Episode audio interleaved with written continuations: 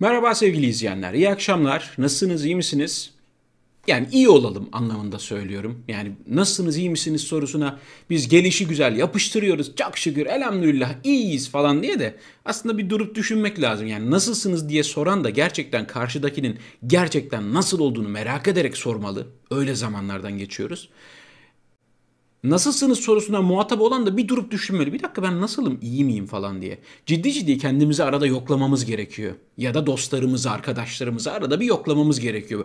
Nasılsın, iyi misin diye böyle. Gerçekten ihtiyacımız var.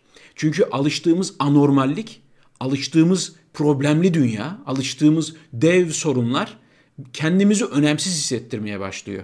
Ama bu kadar büyük sorunlarla mücadele edebilmek için evvela sizin, bizim kendimizin Teker teker iyi olmamız lazım. Gerçekten güçlü olmamız lazım. Şimdi bakın yani bir yayın yapacağım size. Allah'ım ya Rabbim yani kötülerden kötü seçiyorsunuz filan. Bir izleyicimiz diyor ki ya Ahmet Bey bu saatte yapıyorsunuz yayını gece Türkiye'de 22 moralimiz bozuk bir şekilde yatıyoruz. Şöyle gün ortasında falan yapsanız diyor. Mesela sabah yaparken de ya güne çok kötü başlıyoruz diyordu bazı izleyicilerimiz. Sabah yapmasam mı bu yayını?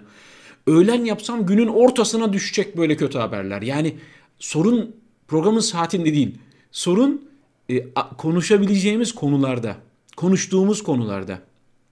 Ha bir tercih daha var aslında. Ben size müthiş bir ülkede anlatabilirim tabii. Yani o harika bir ülkede anlatabilirim ama neye yarar? Konuşacağımız konular sevgili izleyenler başlıkta gördünüz. Terbiyesiz herif başlığını özellikle seçtim. E, ondan Başlayalım, konuşmaya başlayalım. Tabii ki yayını paylaşıp kanala abone olup yorum yazabilirsiniz vesaire vesaire. Bunları biliyorsunuz. Tekrar tekrar söylemeye gerek yok ama söyleyince daha etkili oluyor diyorlar. Öyle diyorlar yani dostlar. Cumhurbaşkanı Erdoğan bugün galiba konuşma yaparken önceki gün biliyorsunuz bir prompter kazası yaşadılar. Binali Yıldırım 4 yıl önce bir konuşma yapmış. Aynısını Erdoğan yapmış konuşmanın. Dün gördünüz ona değineceğiz. Tahmin ediyorum Erdoğan bugün konuşma yaparken prompter yerine ayna kullanmış. Bildiğiniz ayna kullanmış yani. Çünkü cümleler aynaya bakarak kurulmuş cümlelere benziyor. Bu arada prompter dediğimiz şey de aslında bir aynadır. Sadece yazıları ters olarak yansıttığınız yazıları size düz olarak gösterir. Ve oradan okursunuz. Okurlar, haberciler okurlar, yayıncılar okurlar. Gayet normal. Ama bir insanın 18 yıldır, 20 yıldır sürekli prompterdan okuya okuya başımıza bela olması da gerçekten acayip. Dün ben yazdım Twitter'da. Ülkeye en büyük zararı olan iki şey var, iki icat var sevgili izleyenler. Bir, matbaanın Osmanlı'ya geç gelmesi. İki, prompterın Türkiye'ye gelmiş olması. Hiç gelmeseydi iyi olacaktı. Kurduğu cümlelerin içinde hakaretler, iftiralar, her şey var. Çünkü kontrolü kaybetmiş gibi bir görüntü var. Gara operasyonu hezimetle sonuçlanınca, felaketle sonuçlanınca 13 rehine artı 3 şehit ki bu açıkladıkları sayılara güvenirsek şayet doğru olduğunu kabul edersek gerçekten korkunç bir sonuç var. Bundan bir destan üretmeye çalışıyorlar ama neresinden bakarsanız bakın Gerçekten çok acı bir tablo var. Tabii ki onlar hata kabul etmiyorlar. Hatadan münezzehmiş gibi davranıyorlar. Ve öfkelerinden belli. Öfkelerinden belli ki planlarında iyi gitmeyen bir şey var. Kemal Kılıçdaroğlu'na Recep Tayyip Erdoğan terbiyesiz herif dedi. Şimdi programın bu kısmında Kemal Kılıçdaroğlu'nu savunmak diye bir derdim yok. Kemal Kılıçdaroğlu kendisini savunsun. Koskoca parti lideri kendisini savunur. Danışmanları var, sözcüleri var. Ben sadece olaya terbiye kısmından bakacağım. Türkiye Cumhuriyeti'nde terbiye, edep, ahlak, saygı, nezaket gibi konularda en son konuşması gereken insan ve insanlar, kişi ve kişiler en çok konuşanlar oluyorlar. Sık sık böyle şeylerden bahsediyorlar. Şöyle düşündüm ben yayından önce. Acaba dedim bir liste mi hazırlasam? Erdoğan'ın terbiyesizlikleri, Erdoğan'ın hakaretleri, Erdoğan'ın saygısızlıkları, küfürleri diye bir liste mi hazırlasam dedim. Sonra dedim ki ya milletin canını sıkmayayım bununla. Çok böyle gerilere gidip kronolojik bir sıralama yapmaya gerek yok. Ha birileri yaparsa fena mı olur? İyi olur bir dosya oluşmuş olur. Ama sadece ben sizi bir gün önceye götüreceğim ya. Bir gün önce, iki gün önceye götüreceğim. Sevgili izleyenler, güya rehine kurtaracağız diye yaptıkları operasyonda 13 insan korkunç bir şekilde öldü. Ki nasıl öldüklerine dair de bir sürü şaibe var. Sonra tuttular kongre yaptılar. Bunun üzerine kongre yaptılar. Davullu, zurnalı, konfetili falan kongre yaptılar. Bundan büyük terbiyesizlik var mı? Hani ölüye saygı? Hani cenazeye saygı? Hani cenaze evine saygı? Ya ülke cenaze evine dönmüş. İnsan der ki şu kongreyi yapmayalım ulan. Yapmayı verelim ne olacak? Hep anlatıyorsunuz.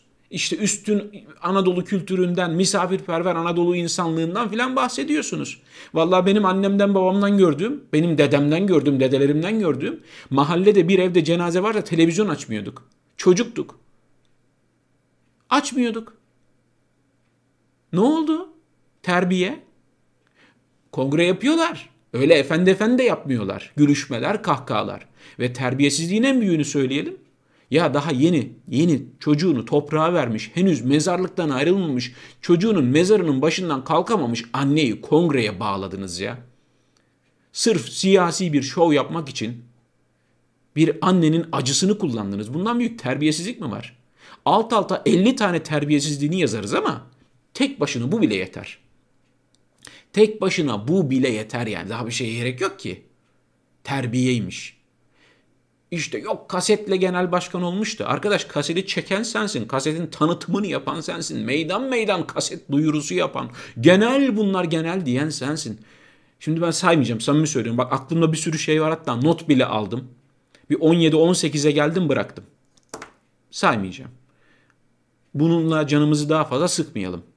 Ama öyle terbiye, edep, ahlak konusunda konuşabilecek en son kişiden bahsediyoruz. En son. Sadece, sadece şimdi cücük ortağı, yavru ortağı, elma kurdu, Türkmen Bey Devlet Bahçeli'ye ortak olmadan önce söylediklerini bir listelesek yeter. Doğru mu? Devlet Bahçeli ile Erdoğan'ın birbirlerine ettikleri hakaretleri karşılıklı video yapmış bir sürü insan var. Benim tekrardan yapmama gerek yok. YouTube'da var. Bakıp bulabilirsiniz yani.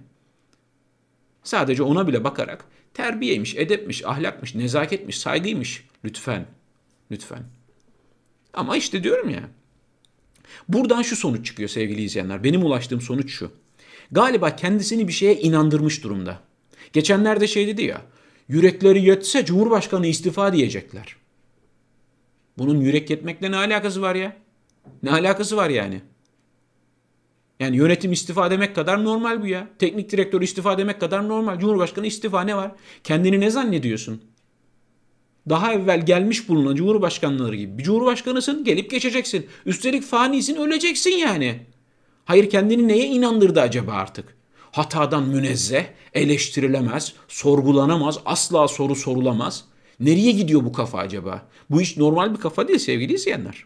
Hiç normal bir kafa değil bu. İster bilim açısından bakın, hani psikiyatri açısından bakın, isterseniz din açısından bakın çok sıkıntılı bir bakış açısı bu. İnsanın kendine böyle bakması. Diyor ki sen bana böyle soru sorarsan diyor ben bunun altında art niyet ararım diyor. Neden? Kendini nereye koydun acaba? Nasıl bir yere konumlandırdın ya? Soru sorulamaz, istifası istenemez, eleştirilemez falan. Ben kendini bir şeylere ikna ettiğini zannediyorum. Psikolojik olarak gerçekten iyi bir görüntü değil bu. Ama bunun sebebinin ne olduğunu söyleyeyim sevgili izleyenler. Bakın şu şunu paylaşacağım sizinle. Artık gerçekten e, kendi durumunun farkında olmama hali.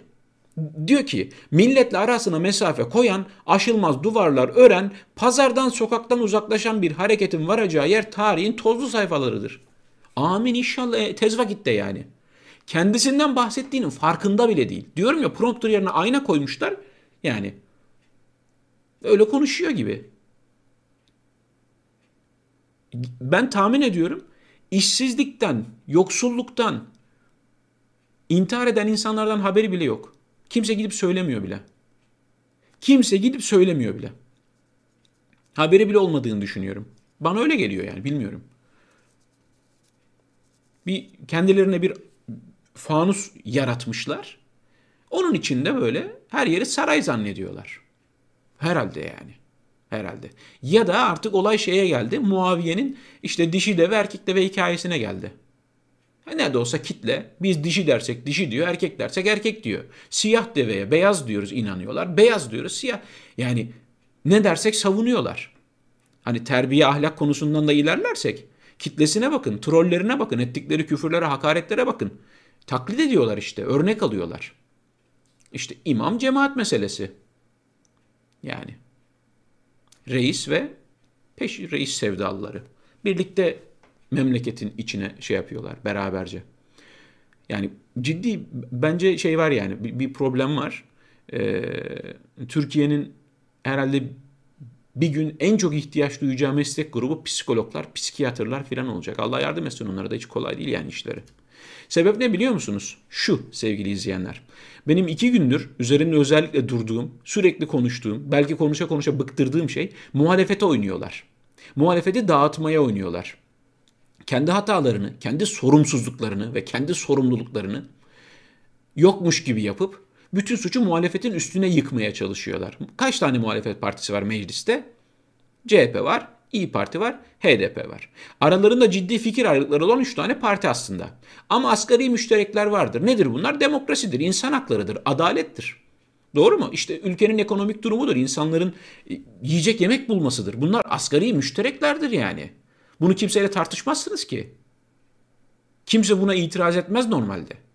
Asgari müştereklerde bütün partiler bir araya gelebilir ve her şeyi tartışabilirsiniz. Karşınızda bir siyasi parti var çünkü. Milyonlarca oy almış bir siyasi parti var.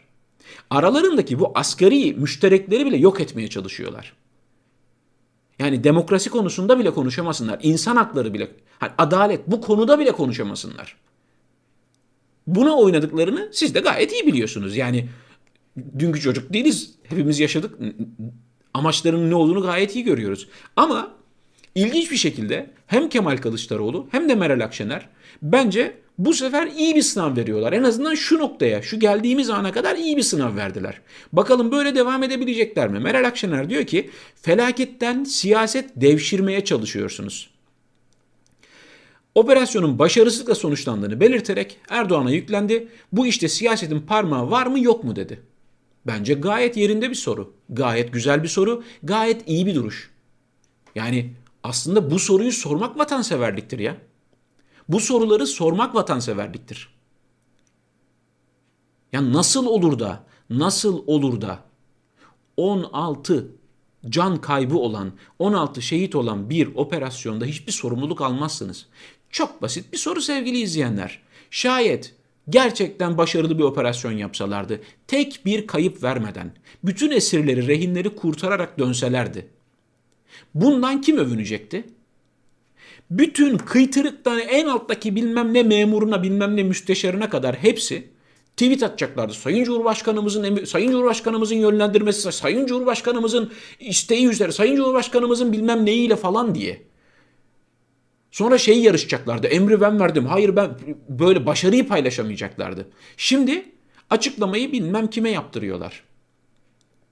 Eğer başarılı olsaydı bütün övgüleri üzerine al, alacak olan kişi şimdi nasıl diyor beni sorumlu tutarsınız diyor. E, Cumhurbaşkanı olduğun için olabilir mi?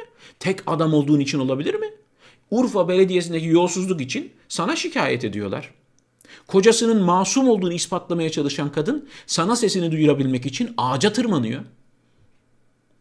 Dolayısıyla kusura bakma. Bundan da sen sorumlusun. Ben muhalefetin çok doğru bir strateji izlediğini düşünüyorum en azından şu ana kadar. Ee, ümit ederim böyle devam ederler. Onlar böyle devam ettiği sürece de Erdoğan'ın şirazesi iyice bozulacak. Tabii e, o dengeyi kaybettikçe e, ne yapacağından da endişeliyim. Neler yapabileceğine dair de endişelerim var. Yani ama yapacak bir şey yok. Doğruyu yapmak lazım.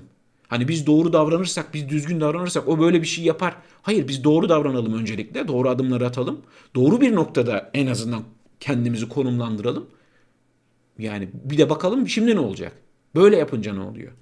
Mesela Temel Karamollaoğlu bence doğru bir bakış açısı yine. Erdoğan Gara'yı şova dönüştürdü. Yapmayın ayıptır. Ya ayıptır filan onu umursamıyorlar da. Ama bence doğru bir duruş.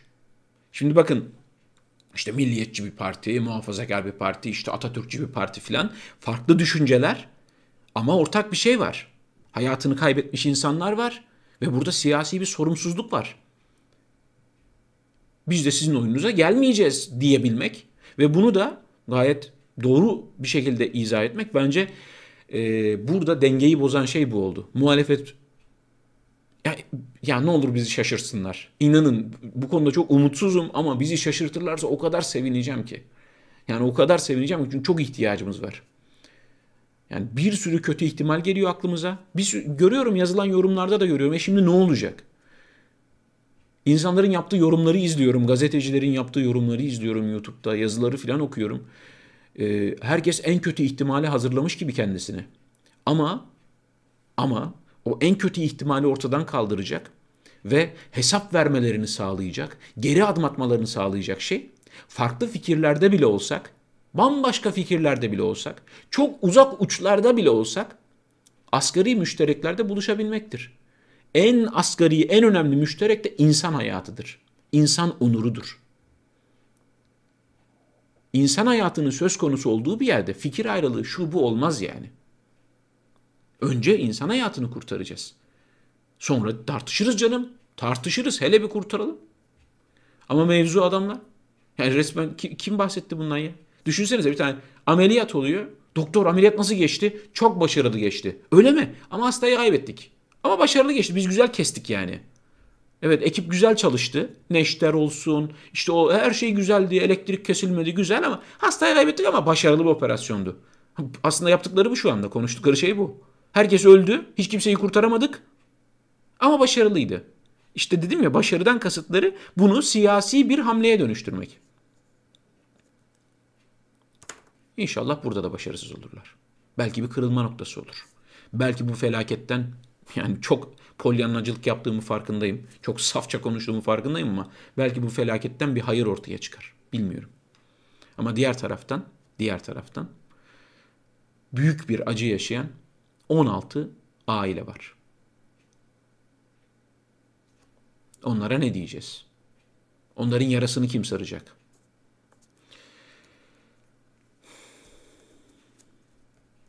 Yani Koray Aydın Bahçeli'yi AKP listesiyle ilgili uyardı. Şahsiyet bozulması olur. Bir dakika. Yani MHP ile AK Parti ittifak kurmuş. Birlikteler. Her türlü, her konuda birlikteler. Akıl, mantık, izan her şey iflas ettiği noktada bile birlikteler. Ama Koray Aydın'ın şahsiyet bozulması olur. Yani AK Parti'den gelecek bazı isimler diyelim. MHP'de nasıl bir şahsiyet bozulmasına yol açabilir? Aranızda uymayan ne var? Yani uyumsuz oldukları nasıl bir konu olabilir? Ciddi bunun üzerine düşündüm ben. Acaba nasıl bir şahsiyet bozulması olabilir dedim ya. Hani yani onlar şunu yapıyor biz asla onu yapmıyoruz. Yani şöyle söyleyeyim çok net bir şey söyleyeyim. Yani benim mesela evime alacağım birisi benim ya da evimdeki insanların şahsiyetini bozacaksa ben onu evime almam ya. Şahsiyet bozulması ne demek ya? Böyle bir korkunuz varsa siz niye memleketin anasını ağlatıyorsunuz? Bunlar şey işte yani delikanlılık bilmem ne işte devlet adamlığı hikaye bunlar. Boş. İşte cücük muhalefet yani daha doğrusu cücük müttefik.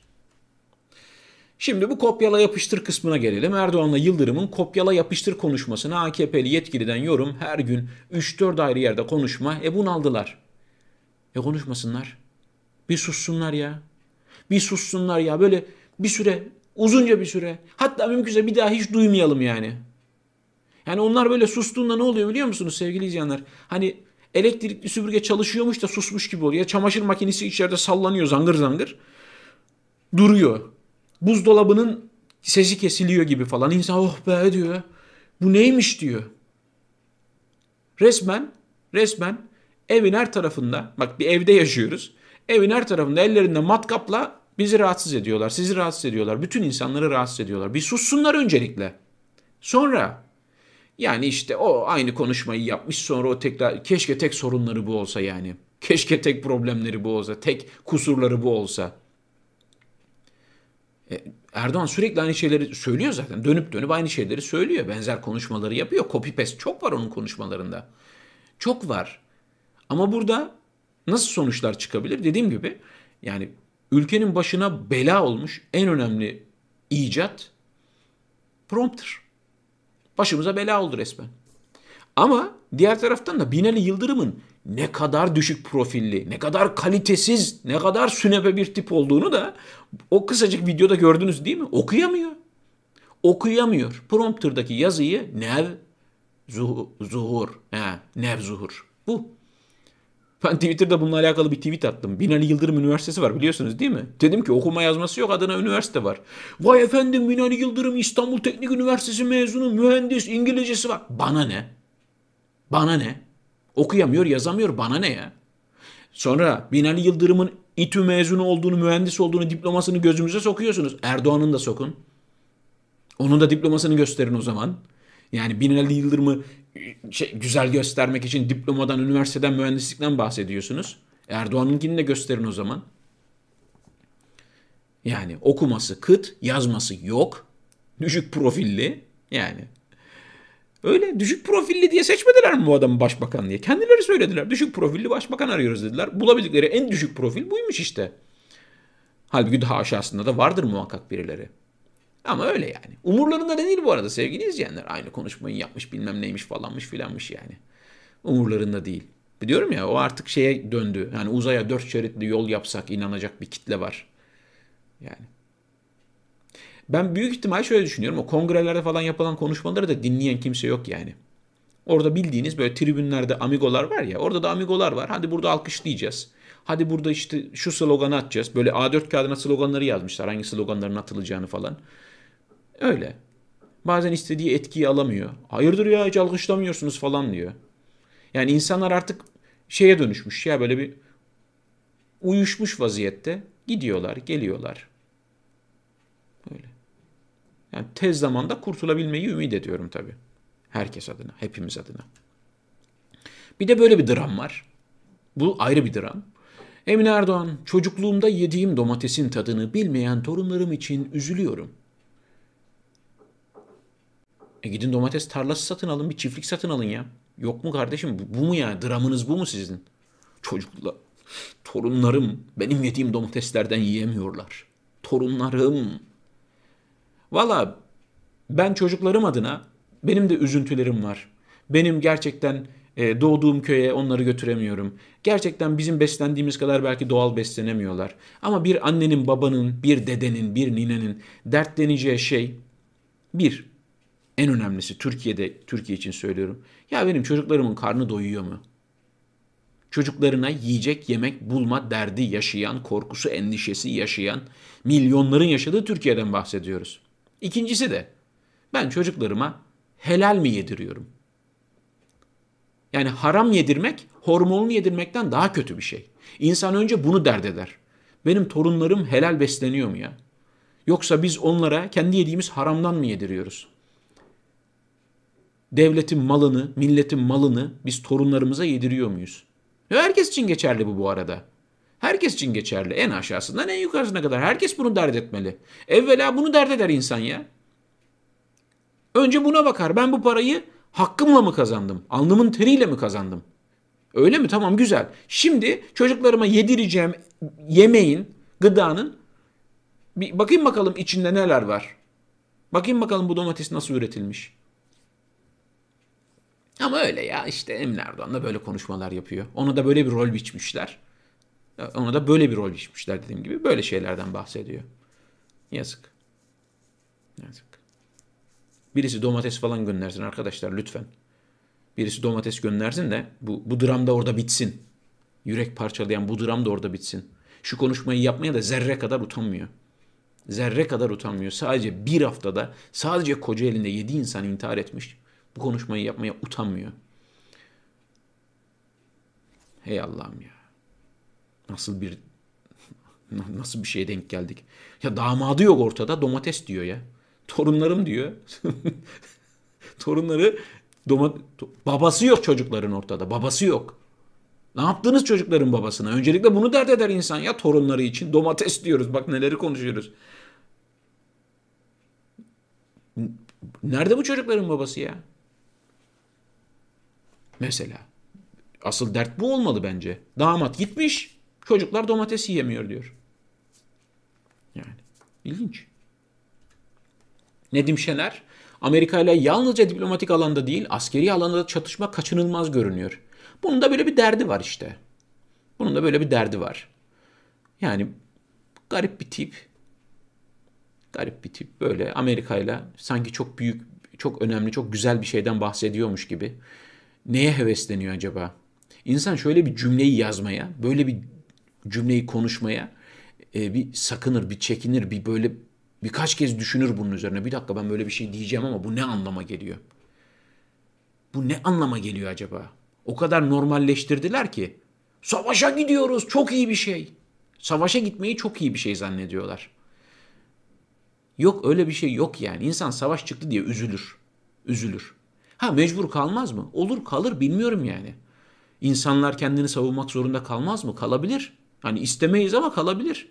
Ya o zaman bile keşke olmasaydı dersiniz yani. Keşke keşke olmasaydı bunu bir hani kan akmadan, can gitmeden çözemiyor muyuz? Ama böyle böyle şeyleri konuşuyorlar. Amerika ile savaş yapabiliriz. Rusya ile de olabilir. Bakalım bilmiyoruz kısmet. Almanya ile de her an sıcak. Yunanistan'la zaten böyle bir savaş şeyi. Yani çünkü elde oynayacak hiçbir kart kalmayınca, elde hamle yapacak hiçbir taş kalmayınca bu sefer yani bu sefer yangını körüklüyorlar. Bir yerde yangın çıksın da kimseyi konuşturmayalım. Bize bizi kimse eleştiremesin, bize kimse soru soramasın. Yani. AKP'li Numan Kurtulmuş bu millet yeri geldiği zaman şehit olacağını da 15 Temmuz gecesi göstermiştir. E işte bunu da maharet gibi anlatıyorlar. Siz ha siz Harun gibi geldiniz ama Harun olmayacaktınız. Hesap soracaktınız tüy bitmemiş yetimin hakkını. Yolsuzlukların, hırsızların hesabını soracaktınız. Hesap sormaya gittiğiniz yerde siz de sofraya oturdunuz onlarla beraber yemeye başladınız. Bu ama işte milletin milletin can vermesi üzerinden, milletin verdiği can üzerinden politika yapıyorlar. Ne kolay değil mi? Ne güzel değil mi? Ne güzel değil mi? Başkasının tabutuna kol dayamak ne güzel tabutun içindeki siz olmayınca. Başkasının cenazesinde nutuk atmak ne güzel değil mi cenaze sizin olmayınca. Başkasının canı üzerinden politika yapmak ne güzel değil mi? Giden can sizden gitmeyince. Konuşun. Millet bunu ispatlamış. E peki siz? Yoksa millet bunu ispatlasın diye özel gayret mi gösterdiniz? Çok yazık çok.